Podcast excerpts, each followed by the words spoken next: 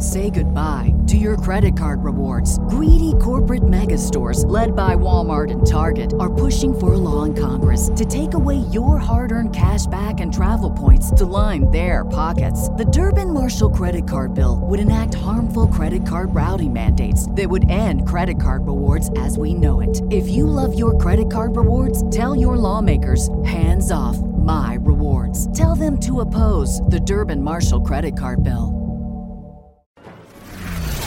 Go behind the high walls, gilded gates, and palace facades and into the very heart of the most famous families alive. Here's your daily consort from the Royal Observer.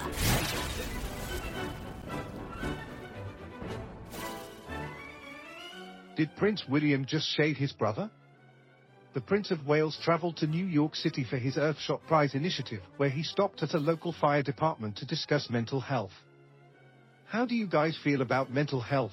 Is it something you guys talk about? Is there still a stigma? William asked the group. While at the station, William visited the 9-11 memorial located inside of the fire department.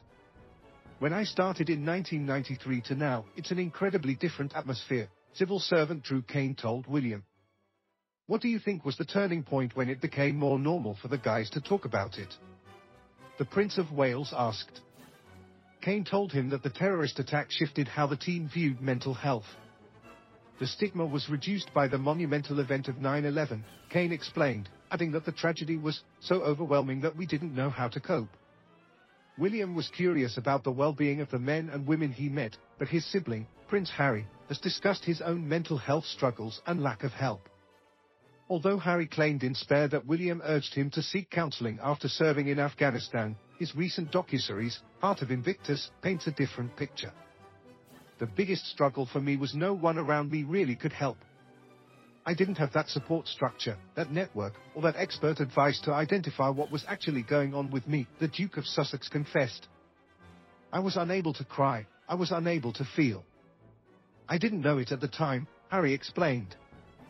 And it wasn't until later in my life at age 28, there was a circumstance that happened, that the first few bubbles started coming out. Then suddenly it was like someone shook it and it went poof. And then it was chaos, Harry continued.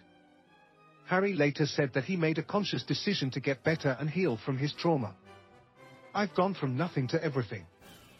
And I now need to find myself, get a glass jar, put myself in it, leave the lid open, Harry added. You choose what comes in, and everything else bounces off. During the time he was promoting his memoir, Harry hosted a live event with trauma expert Dr. Gabor Mate, where he was candid about his grief. I felt slightly different to the rest of my family.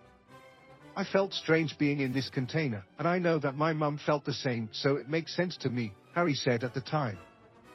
When I found my therapist and started to unpack 12-year-old Harry at the point my mother died, it was scary. The father of two also confessed to abusing substances to cope with the pain. It removed it all for me and brought me a sense of relaxation, release, comfort, a lightness that I managed to hold onto for a period of time, he shared. William's trip was reported by page 6.